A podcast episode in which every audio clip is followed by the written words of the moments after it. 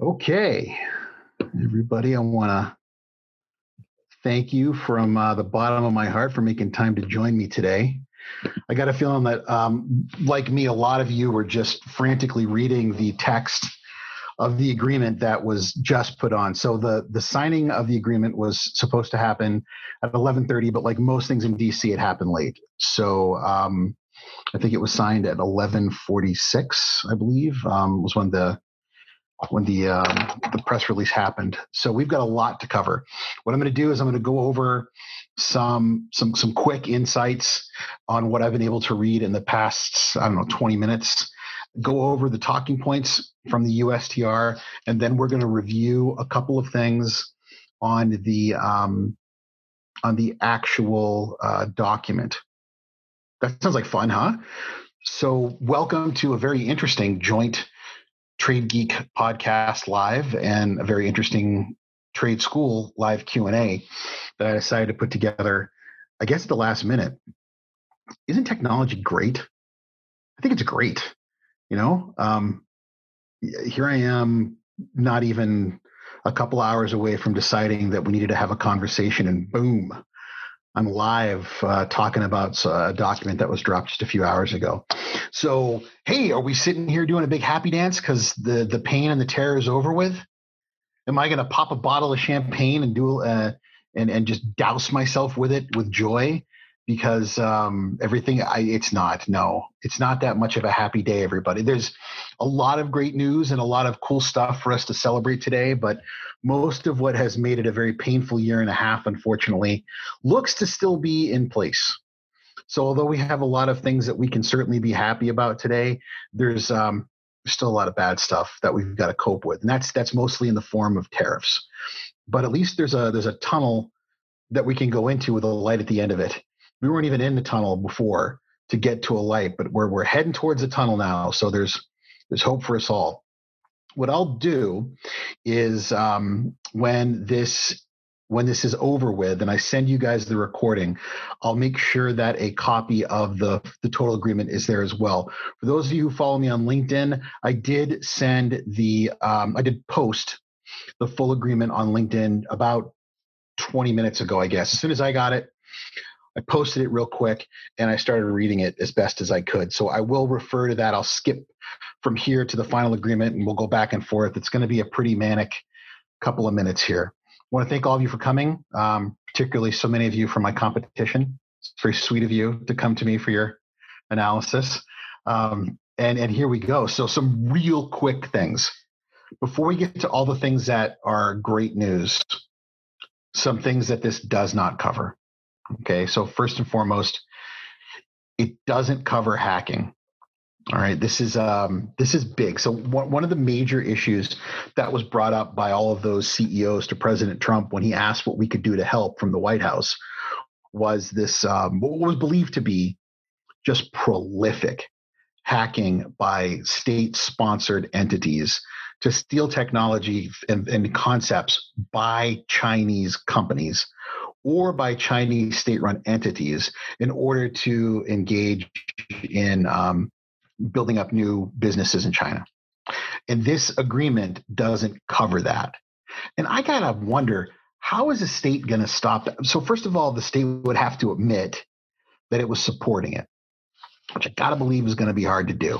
And then, second of all, they've got to say, well, we're going to stop people from hacking and stealing secrets uh, people are hacking and stealing secrets in the United States.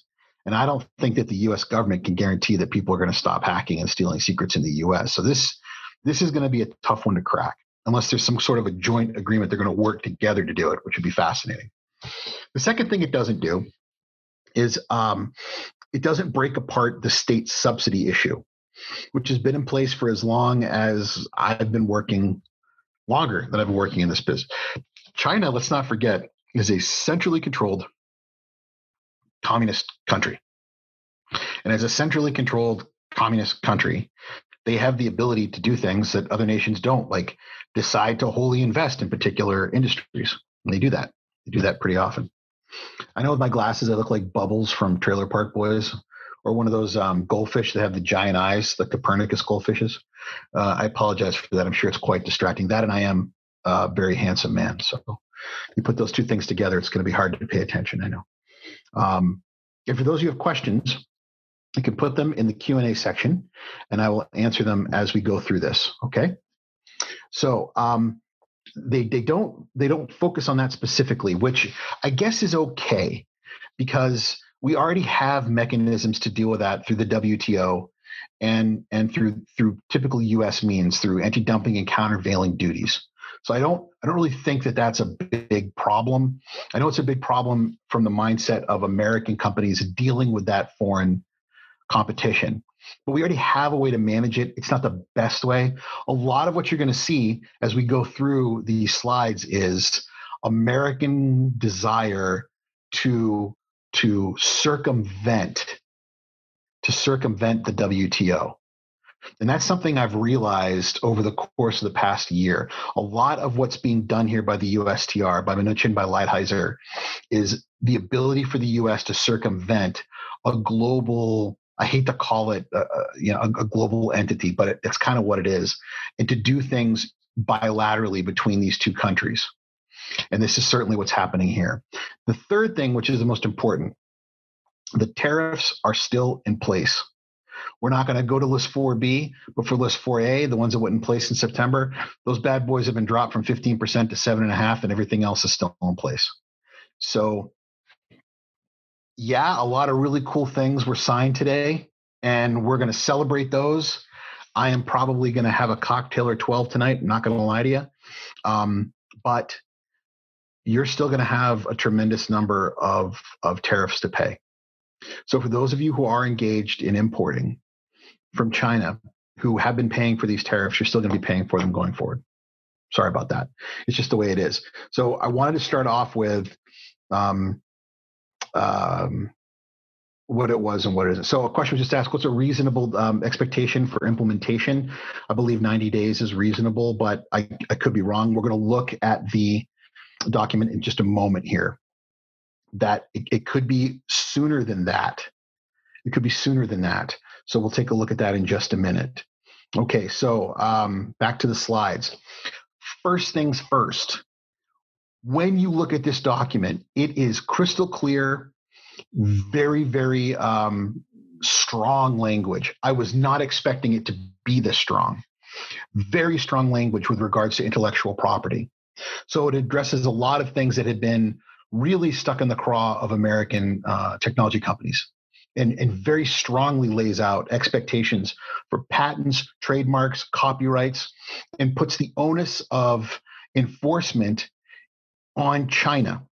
The expectation of some sort of, of resource assignment by China to deal with the threat of counterfeit at the source.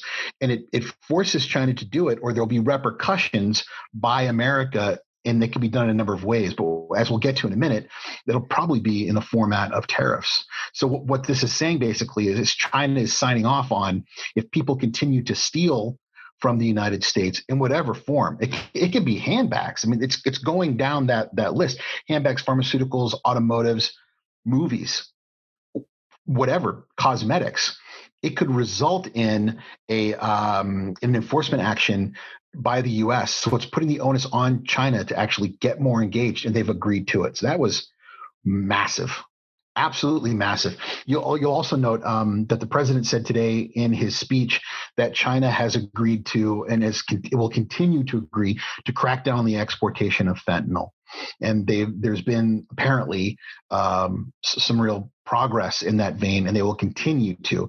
What's interesting is is uh, you, you crack down on fentanyl, the next chemical modification of that so the you know the next synthesizing chemical beyond fentanyl comes up which has the same effect so you break down on fentanyl something else awful comes comes back from that so you know we'll see we'll see what that is um, i'm not sure if i should look at questions as we go through this or one at a time um, do I think for will be retroactive? I do not. I do not. I, I, I, actually asked this question of a friend of mine today in DC, and uh, the laughing over my phone was loud enough to hurt my ears. So, no, I do not believe that there will be any retroactive refunds by anyone uh, to anyone um, on on any of these tariffs. So, for any of you that were thinking that you're going to get your tariffs back, on 4A or or one, two, or three. I just don't see it happening. I think the government's going to keep this money. If I if I hear anything different on that, I'll let you know. I, I just don't see it happening. You can kiss those those monies goodbye, unless you're exporting it, of course, in which case you might get those back on a on a drawback. Okay. Uh, next, so technology transfers. This was the biggie that came out of the review. So when we look at the document that we're going to, again, I'll, I'll, I'll phase through a couple pieces of it here in a minute. The idea of joint ventures is essentially over. So you're not going to have to move into a situation where you've got to share your technology and be forced to share. You can now operate independently in that country. Now, does that eliminate the likelihood of someone coming in through espionage? No, it doesn't. Does that eliminate the likelihood of someone just stealing the information through reverse engineering? No, it doesn't. But the idea of having another company co-joined with yours and then them having the legal ability and authority to take your technology, that's done. So through this agreement, this was the jewel in the crown. And this was the one that many of us were worried wasn't going to happen, and it did. So this is a real win. And if, if, and that's my opinion. Okay. So many of you might not agree, but this was a, a real, so look at what the USTR wrote here. For the first time in any agreement, China has agreed to end its long-standing practice of forcing or pressuring foreign companies to transfer their technology to Chinese companies as a condition for obtaining market access. So think of all of the companies now that will be able to operate in China, sell to those consumers, manufacture for global export, and then not have to worry as much. They'll still have to worry, but have to worry as much about their technology being co opted legally by a Chinese entity. This was the main concern when we went into this, this and the hacking. This is huge. So the the next part of this that they talk about is this idea of due process. If someone believes that their ideas have been stolen, if they believe that there's been a problem, China's committing to open negotiations and talking about it, and actually um, having having uh, adhering to licensing, adhering to copyrights, and and keeping patents sacred. This is massive. So this is this was a huge, huge win. Uh, probably of all the things, other than the agriculture, the the um, the agreements to buy agriculture and energy and, and, manufacturing, this was probably the biggest one right here. So um, you're going to hear a lot about this secondarily. The thing that's going to be talked a lot about because of the politics is going to be the guaranteed exports. This is the one that we should probably pay the most attention to because it was the the one that was the, the biggest reason for getting in the trade war in the first place. And I was very vocal when I said that if this didn't get accomplished, the whole thing was pointless. And we shouldn't have done it in the first place. So I'm, I'm very glad that we at least got this one done. All right, I got a question here. What do I got? Um, list 4A is still the same as it was. I believe so, yes. And um, you guys need to get on exclusions. If you're not doing your exclusions, you better get on them. I don't think phase two is going to get done anytime soon. I think the president is going to use this to, um, he's going to use this leverage to make sure that there, there could be, Mnuchin said today there could be phase, or was Lighthizer, one of them said there could be phase uh, two, two A, two B, two C, two D, two E. There could be a big long list of what these extra phases are. So you could see parts of all of these things being used as leverage. If you have not applied for exclusions, you better get on the stick because there, there could be issues uh, for a very long time before this thing actually gets resolved. All right, so um, on with the show. Man, I like this stuff way too much. Agriculture there are a lot of barriers. So any any country, our, our own are included, has barriers to importing certain products into the U.S. because of safety uh, concerns. So there have been uh, agreements that have been put in place between China and the U.S. about structural barriers for uh, importation being dropped in China and the US to allow for certain products to be imported. And the big ones, of course, are going to be meat, poultry, seafood, rice, infant formula, you're talking about a country that has 1.5 billion people. They have kids, yo. So being able to export infant formula to that part of the world is a big deal. Um, horticulture products, animal feed, sorghum being the animal feed we're talking about, which is the largest exporter in the world is the United States, pet food and agriculture biotechnology. We are the world's largest exporter of agriculture biotechnology. So this is a, it was one thing to get an agreement to be able to export it's an agreement to have them to agree to buy more american agriculture products. It's another to have them agree to lower or to change non-tariff barriers to importing american products.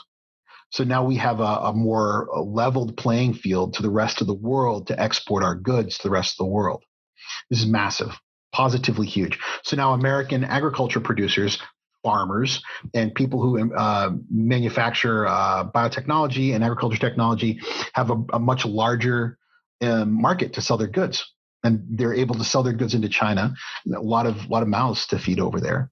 And people that prefer american goods want american goods.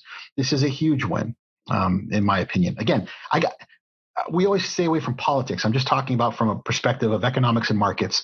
This is a big win uh, on this particular one here financial services, I was not expecting this to be included in phase one. So, the ability for American companies to offer their services, banks and credit cards in China without hurdles and impediments. So, no discriminatory regulations. If you've ever been to China and you've used their version of Uber, you know that if you use an American credit card, you have higher prices. You know that there are certain e-commerce solutions that you cannot use an American payment term. There are certain banks that cannot operate there. So removing these barriers gives American companies a, a broader scope of being able to produce um, you know fees and services there. So a, a, big part of this agreement of the 200 billion dollars of of services and and products being bought out there is uh, is actually financial services. I think it's 37 billion or no 25 billion. I've got a slide on that in a minute here. That's that's huge. It's positively massive. Currency. So I saw this as a as a real a real capitulation by the US and it's sad. We finally said out loud what we should have been saying. Again, we've done it before. We should have stuck to it, which is China is a currency manipulator.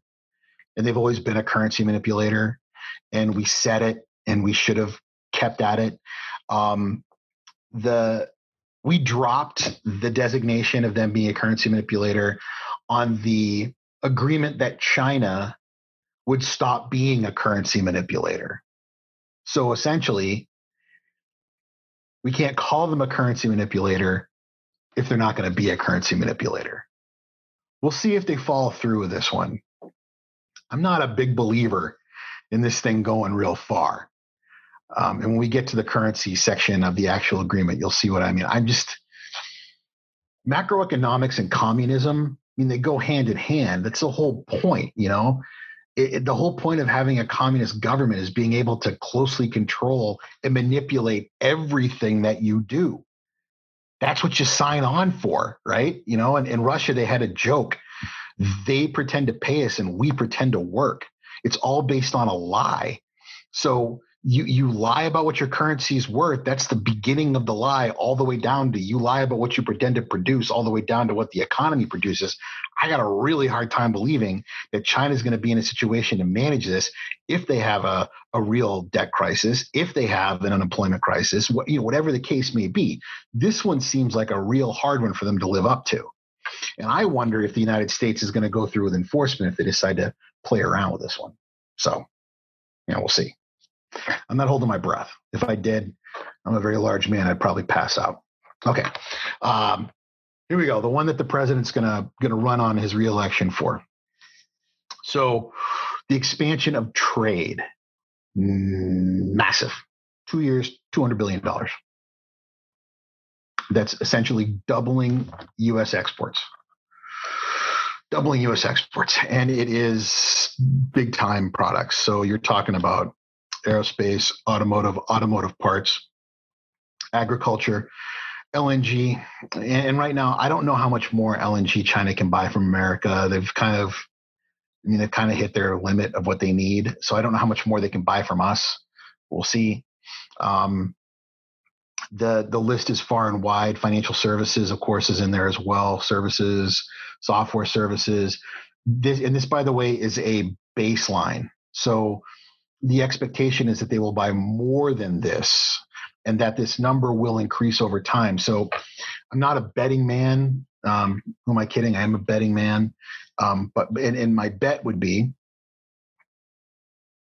sorry, um, my bet would be that the phase two agreement will include an expectation of additional guaranteed exports to China in different areas of manufacturing, in different areas of American export production. I don't know what they're going to be, but that number is really impressive. Um, it's it's it's a pretty it's a pretty scary number to think about. Uh, the agriculture side alone is is definitely going to get some people's attention in the Midwest from a voting perspective. But China's got to buy it from somebody. It's nice to see they're buying it from us. Think about what this means for ramifications around the globe. Where were they buying other agricultural products? You know, where were they buying wheat? Where were they buying rice? Where were they buying sorghum, pork, chicken? Those countries are now going to have a deficit. Those countries are now going to have an issue where they have um, more than than they did before. They have to find other markets for their products. I think that's going to be interesting. Soy is, is, fascinating. You know, a lot of the, the, a lot of the soy was still being sold out of America to other markets. So it appears that we were still you know producing enough to be sold, but um, not the not the type of soy you wanted to sell. This is a an interesting question that I think over the course of the next year we'll we'll have some cool research on on what goes on here. But again, a, another interesting win, all things considered. Dispute resolution, not the win we wanted. This was a win for China. No mistake about it. No mistake about it. This is a an L for us. It's not, it's more of a tie for us. How about that? I don't want to call it a loss because we do get some form of resolution but it's not what we effectively wanted. This gives China a lot more latitude than I believe that we really wanted. Um, bilateral consultations. We got a problem, they got a problem. We come together, we have a conversation. We take 90 days to have that conversation. We keep the WTO out of it. And if it turns out that there was a problem, there is an actual way to resolve it. And then there are tariffs that are put in place if there's an issue. Both sides have the ability to bring something to the table right? What we originally wanted was a multinational ability, a way to be able to handle disputes amongst one another. And that's not happening. So this is going to get locked up in quagmire. This this is this is built this is built for a logjam. And you'll see what I mean here in a minute. So I'm not very happy with the dispute resolution piece of this. Um, maybe I'll be proved wrong, but uh, until we see one of these things tested, I'm not quite sure how this move forward. I also don't know if this is retroactive. So I didn't see anything in there that made me feel confident that you'd be able to take something that happened, let's say last year, and put it through this resolution framework, or if you'd have to use the old framework, the WTO. If there's a, you know, after the signing today, after January 15th, this goes forward, or if you could do things that happened in the past. I'll have to double check the agreement to find that out for certain.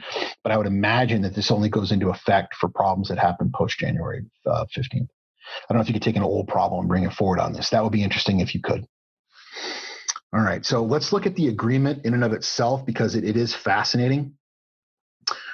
Well, it's fascinating to me, but I'm I'm kind of pathetic. So, um, all right, let's see here. Okay. So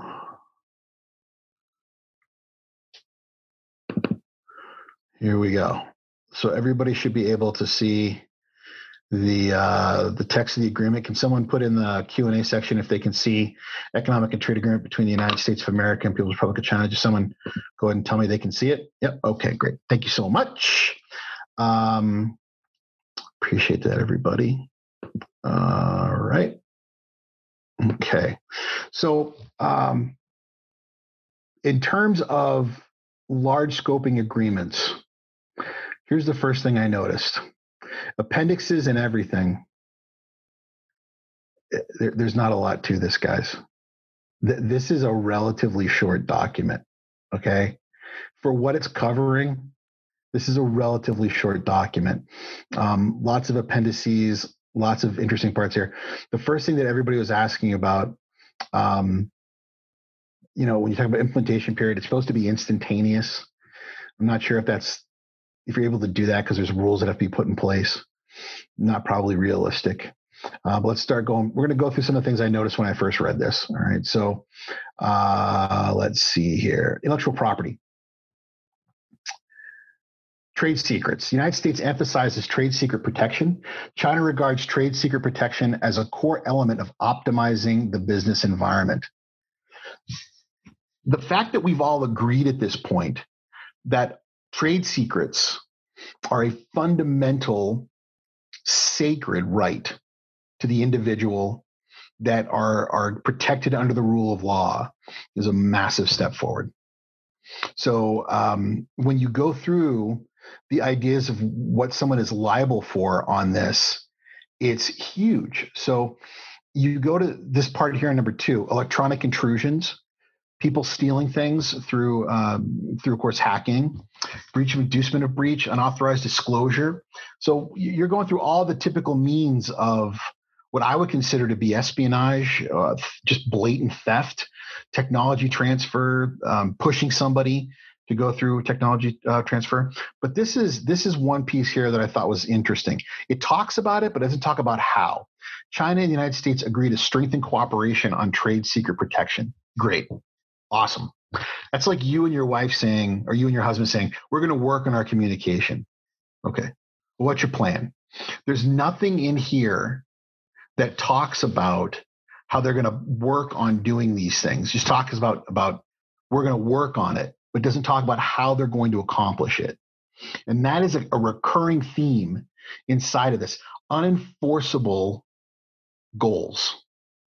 So as, as you read this, I want you to take out your yellow highlighter and I want you to count how many unenforceable goals you notice because there's a lot of them these these you know high pie in the sky um, skipping through the lilies great ideas that we are unable to enforce that sound great okay uh, the U.S. affirms that existing U.S. measures to afford treatment equivalent to that provided for in this article. So then you get down to shifting in a civil proceeding.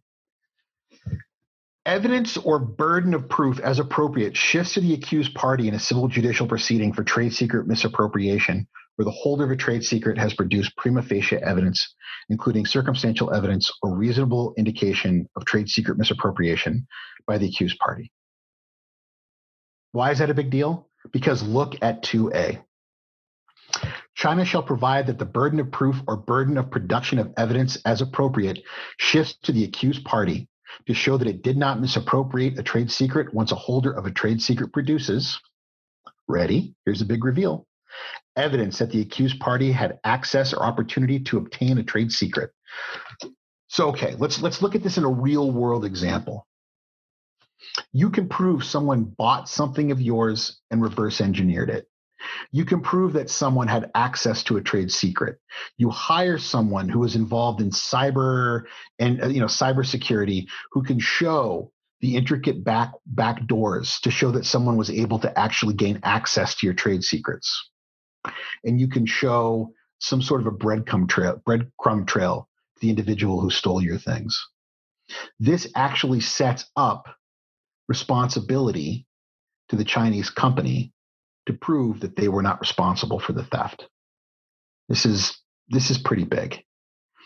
And this last one here, under the circumstances that the right holder provides preliminary evidence that measures were taken to keep the claimed trade secret confidential. Okay, so that's the person who is offended.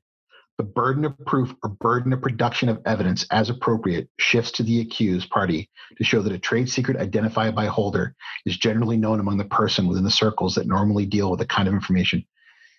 You're you're, you're going to have to do a really good job if you're China to prove that this is common knowledge, open information, not a secret, they're going to have to start playing by the same IP rules as everybody else. And China has just agreed in this agreement. Now let's take another step back.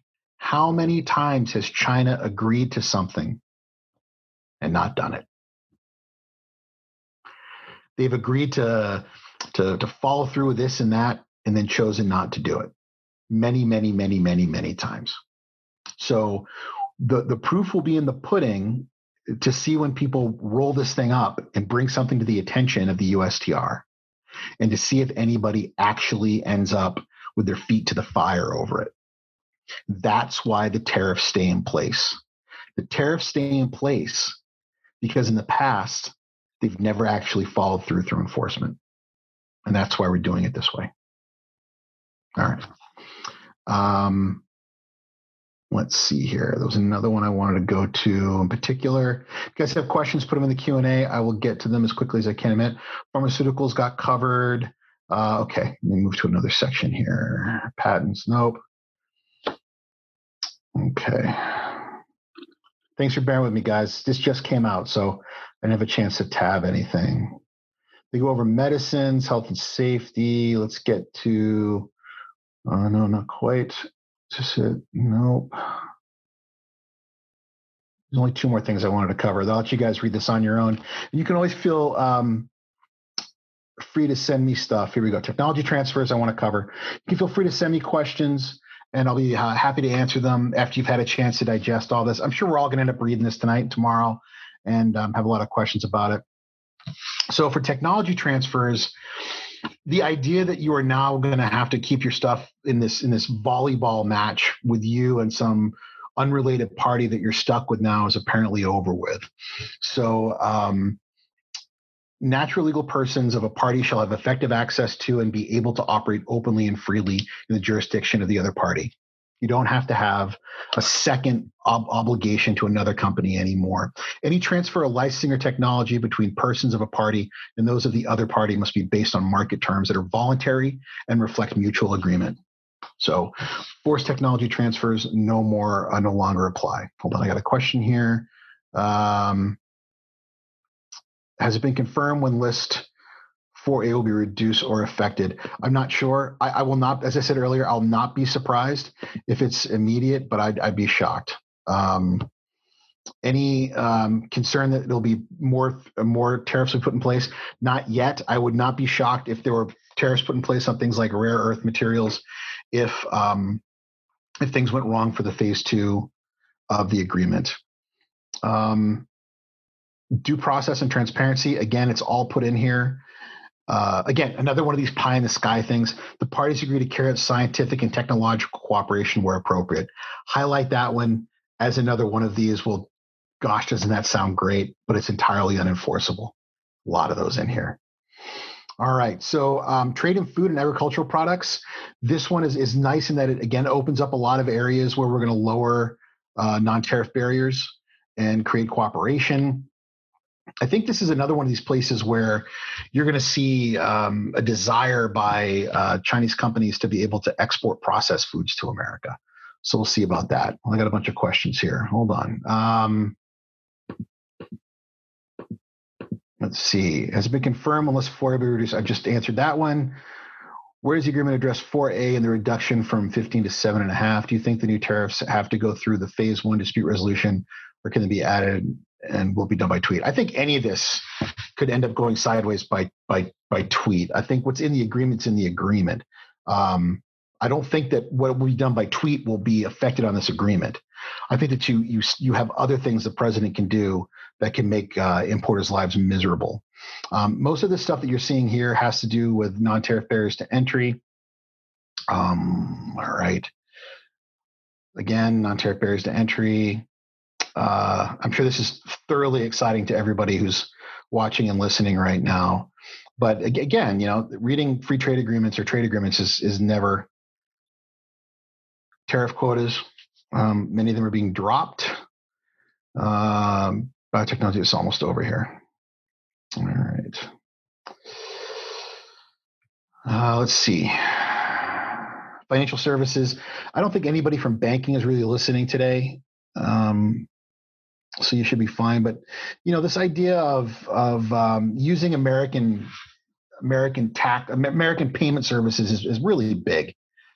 I know a lot of you that are on here today have have traveled to China and, and had to deal with this idea of not being able to use certain credit cards and um, and, and electronic payment services over there. It's a real pain. So that's a big deal. Um, we had a similar problem with India, and it's, it's why our GSP issues went the way they did over there. So that was a pretty big change. Um, this is interesting. Financial asset management distressed debt services. Hmm. Um, China shall allow U.S. financial services suppliers to apply for asset management company licenses. Oh, so I guess we're going to see very large American asset management companies working in China with Chinese consumers. Hmm. If you were a Chinese consumer, I think that might be something you'd want to do. Well, there's a big one for the president. Interesting. Okay, um, this is where they get into in chapter five, talking about the the currency manipulation. And again, I, I, I went over what it mostly says when I went over the slide. We're not going to call them a currency manipulator anymore because they're not going to manipulate the currency. And I'm just not buying it. You know, number four, the party shall honor currency related commitments each is undertaken in G20 communiques, including to refrain from competitive devaluations and targeting of exchange rates for competitive purposes. I don't, I just, I don't buy it. I think that the first time China sees itself looking down the barrel of a really nasty economic situation, it's going to have a hard time not be manipulating currencies in order to keep people gainfully employed and avoid a real political nightmare. Uh, it just it, it doesn't it doesn't pass muster with me. I'm sorry. Okay, so the expanding trade section is under chapter six, and it, it really it gets into the meat and potatoes of it. So no less than 32.9 billion above the 2017 baseline on manufacturing goods, no less than 12.5 billion um, a year on agricultural goods, no less than 18.5 billion on energy per year, and no less than 12.8 billion on uh, services. So you add those all up together in the course of of uh, two years, it's 200 billion, I believe. So it's it's a it's a huge, huge win. And it's based on 20, 2017 baseline, which apparently um, was a pretty good year for the US. And um, then they get into the baselines and what those numbers were like. If you look at it for total trade for the US, China's a, not really a massive trading partner. It's about to be. So those are the big wins. Um, that's what's really going on with this. I think from a from a, from perspective of what this means for phase two. Let's talk about that for a minute. Phase two is going to be, I think, talking more about cooperation. And I would not be at all surprised if phase two started talking about a true free trade agreement, about delving into the idea of creating a um, a schema where there were where there are partial duty free treatments between the U.S. and China for certain imports. And you can say I'm nuts, but that would be the next logical step where there were certain products for both nations that under the tariff were, were free. Um, I think that's a reasonable next step. I think that they're going to have to come up with a cooperative means for dealing with with uh, with hacking. There's no other way I can see that being managed, and I'm not sure how they're going to deal with countervailing and anti-dumping outside of the WTO. You know, no one's really unhappy, other than the US and China, with the way the WTO deals with CVD and ADD. So we are. we are as as the trade, but I, I don't really think that they're they're too entirely unhappy with the way that that it works. So I'm not sure how that's going to manifest itself. Um, I'll be shocked to see how that's going to work. So I think that's what those next steps are going to be.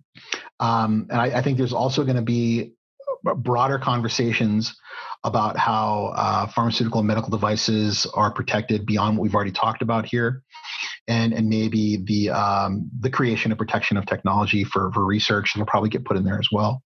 But uh, you know, this first step, again, just for my opinion, was more than any of us expected, and it's going to come down to yeah, this is great. This is great. We, we wow, so impressive. But will it actually get done? I don't know. You know, I'm I'm a cynical old man. I am not, I don't have a whole lot of trust left in me. I've had my heart broken, and way too many people that I care about lie to me. So I've been around long enough to see every single um, friend of the United States back down and not follow through on what they say they were going to do for us. And I've seen China uh, on every conceivable opportunity say one thing and then do the other. So until I see this actually happen, I don't know if I buy it. But here's what I will say